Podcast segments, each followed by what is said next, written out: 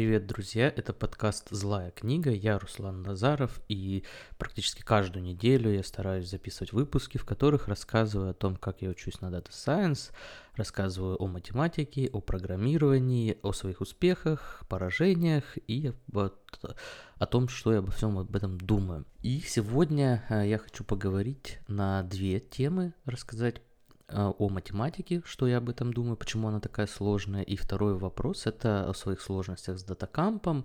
И, возможно, выпуск получится несколько длинным, и я сделаю тайм-коды, чтобы вы могли спокойно переходить по интересующим вас темам но вот что-то у меня такое наболело, и я решил это высказать. Дело в том, что последнее время я часто получаю э, сообщения, отклики от э, слушателей, от зрителей на моем YouTube-канале, где мне какие-то рекомендации дают по математике, книги рекомендуют, методы э, подготовки, и я благодарен за такое, такой отклик, мне приятно, но мне кажется иногда, что не все понимают метод, которым я пытаюсь воспользоваться при обучении математики, и в этом, конечно, моя вина, возможно, я не смог это правильно когда-то донести, и не повторяю, может быть, это каждый раз, э, поэтому такого какого-то понимания не происходит, и я сейчас постараюсь собрать все в одну кучу, в одном месте, для того, чтобы пояснить, что же я думаю по процессу обучения математики. Чаще всего мне пишут э, в рекомендациях о том, что необходимо решать, решать еще раз решать. С этим тезисом сложно не согласиться, но я позволю это себе, потому что я считаю, что есть ситуации, когда э, призыв решать, решать и решать может вызвать только дискомфорт у человека и вообще его отвратить от мира математики. Я знал еще в школе многих людей, включая себя, которые было некомфортно от э, таких требований жестких, и это их отвращало от математики. Мне даже стало интересно, что это за такой феномен, и когда я готовился к этому подкасту, я погуглил информацию соответствующую и нашел, что да, действительно, есть такое понятие, как математическая тревожность. Я не знаю, насколько это официально научно, насколько это медицински обосновано, но такое понятие есть, и оно связано с тем, что дети где-то примерно в начальных классах, когда их начинают знакомить с математикой, э, дети начинают испытывать, а, определенная группа детей начинает испытывать э, не то что неприязнь, а ступор какой-то перед всеми этими циферками, умножениями, прибавлениями, и в итоге накапливается с течением обучения это тревожность, ребенок э, боится цифр, ребенок не может решать, ребенок получает плохие оценки, в результате мы получаем такой порочный круг, когда тревожность ведет к плохим оценкам, плохие оценки к тревожности, и вот так, в принципе, очень много детей э, заканчивают школу. Я знаю таких, я видел детей, которые в школе со мной учились, которые были достаточно умными для того, чтобы решать э, какие-то примеры, задачи, но которые просто смотрели на примеры, и вот у них такой ступор наступал, и они как бы э, не знали, как это, это решить, они тревожились, чуть ли не до слез дело доходило. Э, и был, в принципе, второй вариант решения этой проблемы, которым пользовался я как бы. Если вас беспоко... что-то беспокоит, с этим надо максимально быстро покончить. Э, так как, в принципе, в математике я более-менее школьно разбирался, я старался максимально быстро сделать примеры, э, закрыть этот вопрос и уйти. Ну, какая-нибудь контрольная.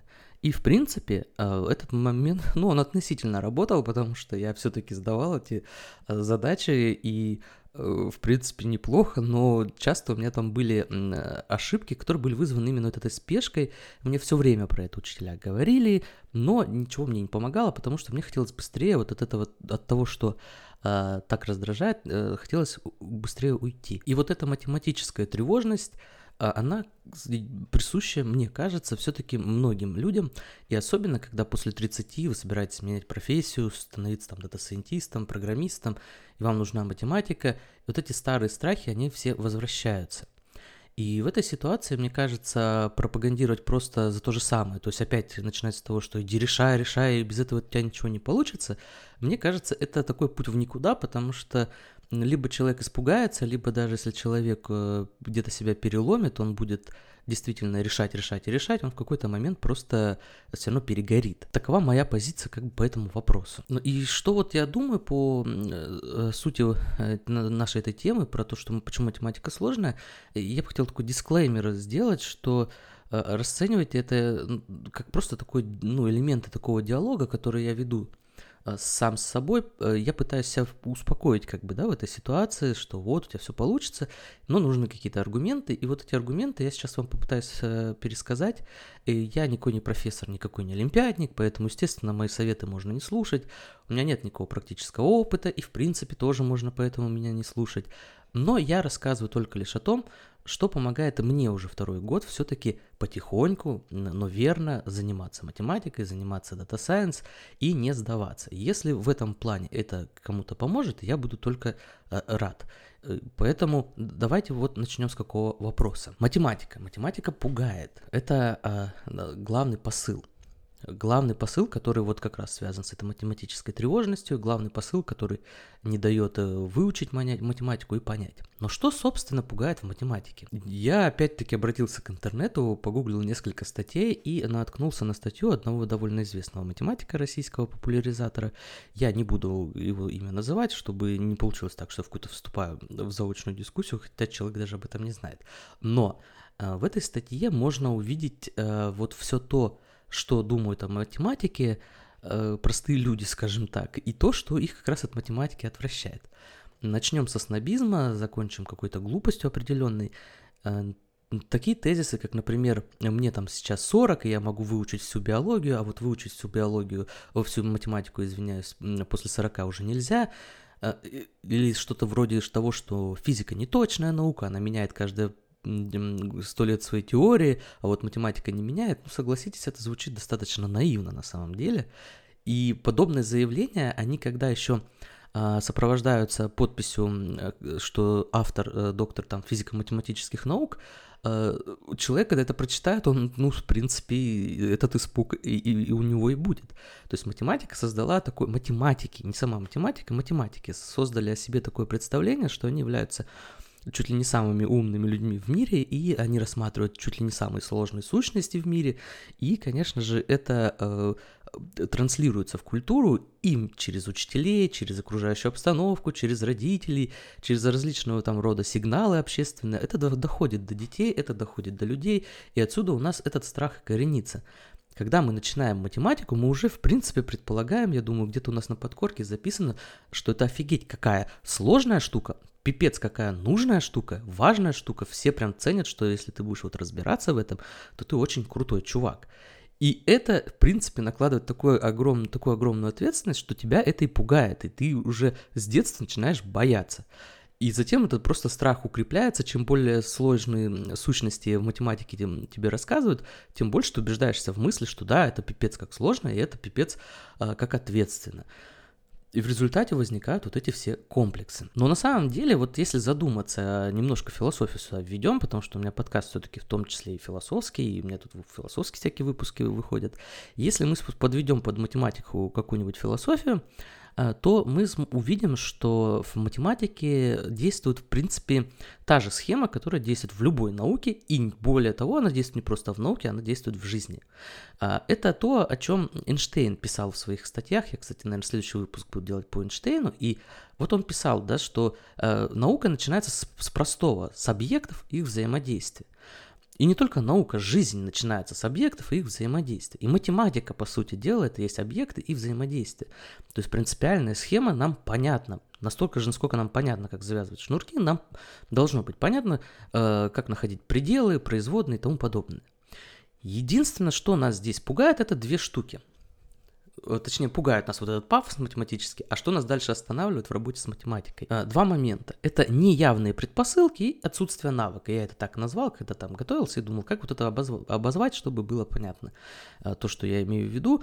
Так вот, неявные предпосылки. Смотрите, в чем суть. Если, например, вы э, изучали математику и где-то что-то пропустили, там, заболели, еще по какой-то причине э, в школе, то следующий элемент вам действительно будет сложно понять. Потому что, да, математика – это последовательное развитие идеи. Если какую-то идею не схватили, то следующую идею вам сложно уже схватить.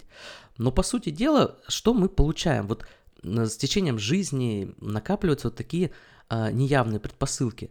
которые вы не осознаете, когда читаете математический текст. То есть по каким-то причинам вы либо их не знаете, либо их забыли.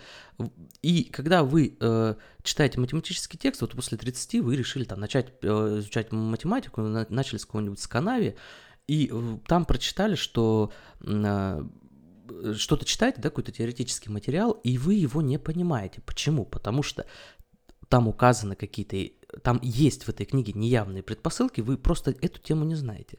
Ну, грубо говоря, вы давайте совсем упростим. Если вы, например, не знаете, как умножать, э, то, естественно, с пределами вам будет сложновато. Не потому, что умножение это суть пределов, но потому что и умножение в пределах тоже требуется. И когда там будут учить вас решать э, пределы, а вы эту неявную предпосылку не осознаете, то вам будет казаться, что пределы офигенно сложная штука. Хотя пределы, в принципе, элементарная штука, и на самом деле, когда ты ее осознаешь, это выглядит как Uh, ну, такая хитрость, это прям очень хитрая штука, и здорово, что человек, конечно, до нее додумался, но элемент хитрости в нем в пределах сохраняется. Но еще раз подчеркиваю, вот эти неявные предпосылки, когда вы, например, после 30 берете книгу по математике и читаете еще, еще раз подчеркиваю, читаете эту книгу, сложность заключается не в самой математике, не в тех идеях, которых в ней изложены в этой книге, а в том, что вы осознаете не все вот те предпосылки, которые а, закладывал автор. И второй момент – это отсутствие навыка. Э, если вы не работали э, там с топором, вы как бы первый раз плохо, да, с ним будете справляться. Так и с математикой. У вас отсутствует навык работы с конкретными абстракциями. В принципе, топор — это такая же абстракция. Э, может быть, не настолько, не такого уровня, как э, те же пределы, но тем не менее это определенная абстракция.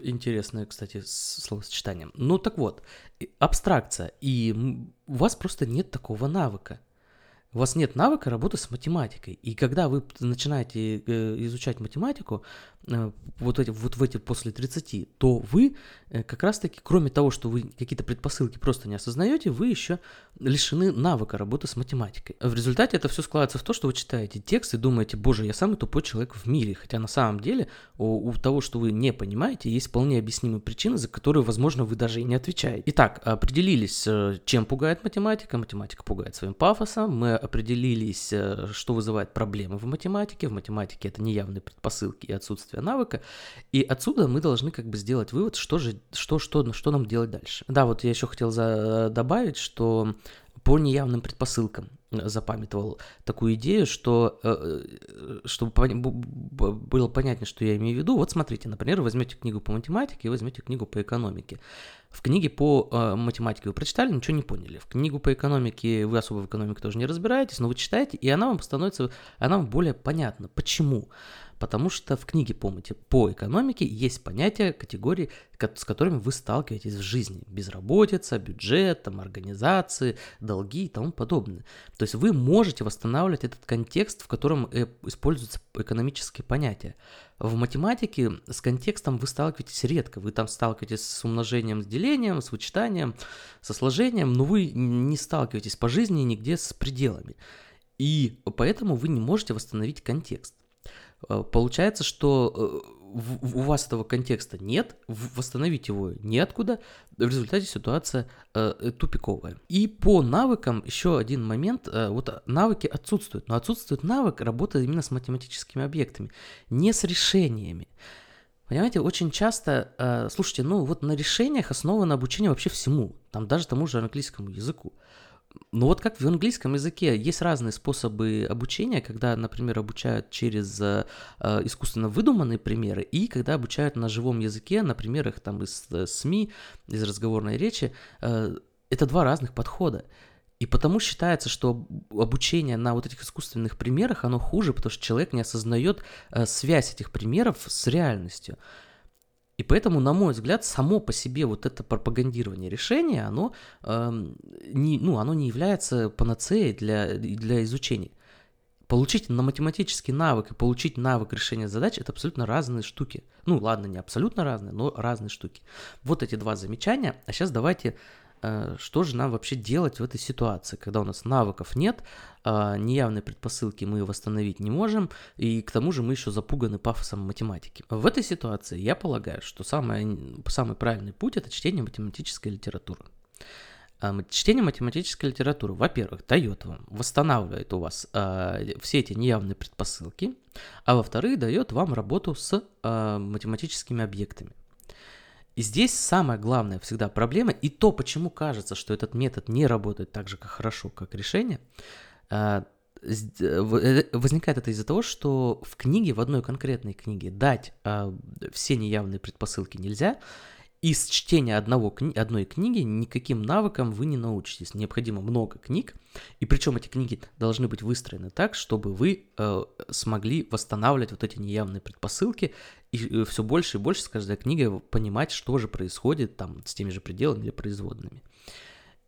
А здесь возникает проблема, то, говоря другими словами, траектории, выбора траектории образования. Такую проблему должны решать школы, должны решать университеты, точнее решают.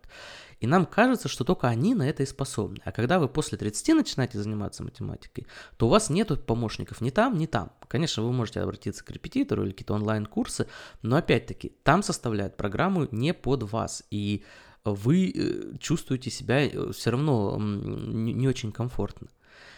Но, тем не менее, мне кажется, что восстановить, э, что выбрать эту траекторию может каждый сам самостоятельно. Хотя какие-то советы нужны, конечно, наверное, и я поэтому стараюсь делиться своим опытом, и поэтому я сделал список книг, которые мне помогли э, по математике, по Data Science. Ссылка будет в описании. И э, если смотреть вот на, на, на траекторию, да, именно на, на траекторию, не которую сформулировали э, какие-то образовательные организации, а которую формулируют э, люди, да, примерно там вашего возраста, вашего там положения, и ориентироваться на это, и где-то э, э, какие-то изменения вносить в эту траекторию конкретно под себя, то мне кажется, в принципе, вы решите эту задачу. То есть вы восстановите все эти предпосылки, вы восстановите, вы научите, получите все необходимые навыки работы с математическими объектами, а затем уже, конечно, почему бы и нет, можно порешать и задачи. Но опять-таки, как я говорил в одном из своих подкастов э, в прошлом году еще, по-моему, и ссылка будет в описании, что зачем, например, детей мучить этими задачами со школы бесконечными, которые, как мы уже выяснили, вызывают у них математическую тревожность? А почему бы не сделать просто такую штуку, э, почему бы не поставить там перед детьми там, в каком-то пятом классе задачу тысячелетия, одну из этих задач, э, и пускай они до 11 класса ломают над ней голову, голову и через это, через такой такой, какой-то игровой даже момент, они осваивают все необходимые элементы математики там, для разрешения этой задачи и дополнительные какие-то элементы, потому что математика же вся взаимосвязана.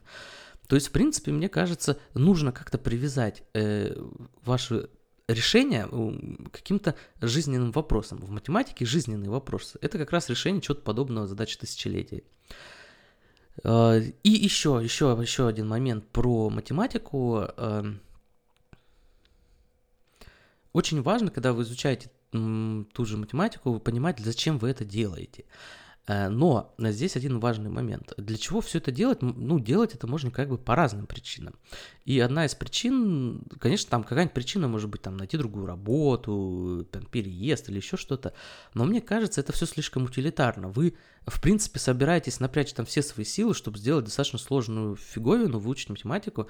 И вам нужна э, хорошая, большая цель для того, чтобы э, себя поддерживать. Поэтому вот мне кажется очень важным найти такую большую цель. Э, ну, я какой-нибудь пример могу привести по себе. Например, вот мне интересен Эйнштейн. Я хочу понять, э, о чем пишет Эйнштейн там, в своих статьях, в своих книгах. Я это открываю дело, смотрю, там все на формулах, там все на дифференциалах, и мне нужно э, это как-то осознать. Я это не осознаю, что я делаю. Я иду учить математику. Большая цель, хорошая цель, благородная цель. Пожалуйста, все, я себя зарядил. Итак, что мы получили еще раз? Математика пугает своим пафосом, Проблемы возникают из-за неявных предпосылок и отсутствия навыка. Решить это можно через книгу, если вам не помогает решение задач, и э, через книги, не через одну книгу, через книги.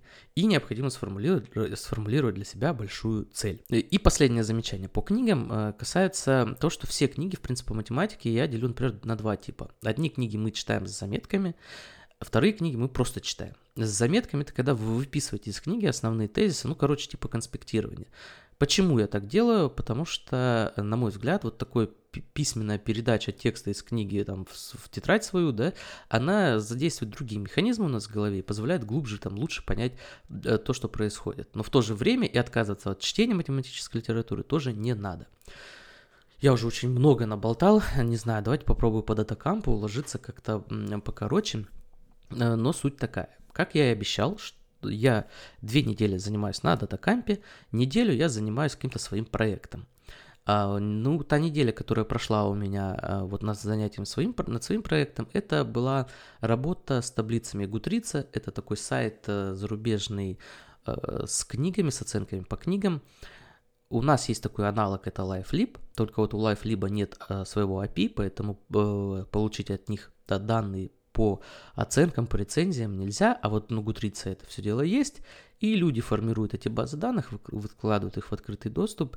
Э, я на Кегле, например, брал э, эту базу данных, там порядка 11 тысяч строк, э, мой компьютер это очень долго это все отрисовывает, я это все пытаюсь ужать, Подробнее про этот проект я буду рассказывать отдельно, потому что достаточно интересно. Но в общих чертах, как бы, самые популярные книги, вполне ожидаемо, это «Гарри Поттер» и «Властелин колец» как бы, я думаю, у нас это примерно так же, и на Западе это так же. Но оценки в среднем колеблются там от 3, от 3,5 до 4,5, э, основная масса где-то возле 4 крутится, то есть, в принципе, люди читают, э, оценивают книги, которые они читают э, высоко. Ну и там еще, короче, много всяких деталей, мелочей интересных, я про это дело все расскажу отдельно, потому что это очень интересный проект. А по датакампу, после вот этой недели Гутрица на датакампе, я занимался, опять-таки, языком язык R, и в курс по таблицам. ggplot — это такая библиотека для, на языке R для отрисовки таблиц. Здесь я столкнулся с трудностями, потому что, э, ну, смотрите, как, ну, тут надо понимать, как устроены курсы на датакампе. Я уже неоднократно рассказывал, но не, не упоминал некоторые моменты. Дело в том, что отдельные курсы Э, на датакампе пишут сотрудники датакампа, но некоторые курсы э, пишут э, привлеченные, скажем так, лица. В принципе, подать заявку на это может любой. И делается это для рекламирования своих там услуг, своей книги. Например, у вас там дата-школа какая-нибудь есть, и вы типа, чтобы себя прорекламировать, записываете такой курсик на датакампе, и вот, короче, получается такая нативочка.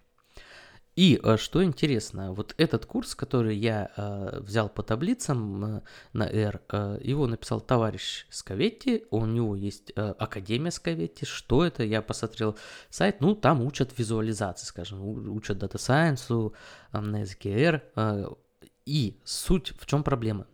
Как, да, курсы построены одинаково на датакампе, но каждый вот такой посторонний автор, э, не датакамповский, он вносит э, какую-то свою особенность в курс. Э, к сожалению, особенностью курса в данном случае по таблицам стало то, что автор Э, автор э, в видео, там, я уже говорил, да, есть видео, потом идет задание. Так вот, в видео автор дает просто общую концепцию там, строения графика, а как строить график, он уже показывает, он говоря, коротко говорит задание, и дальше ты уже в задании должен э, решать, да, дал кусок теории, какое-то задание по нему, и ты должен решить. Обычно на датакампе не так. На датакампе в видео рассказывается как концепция, Э, того, э, что, чему нужно обучиться, так и показано, как нужно это сделать, то есть код, что этот код значит, элементы кода. Затем в задании еще раз повторяются основная идея кода, э, основная идея концепции, какой-нибудь там таблицы, да, там какого-нибудь индексирования таблицы, и дается уже задание само.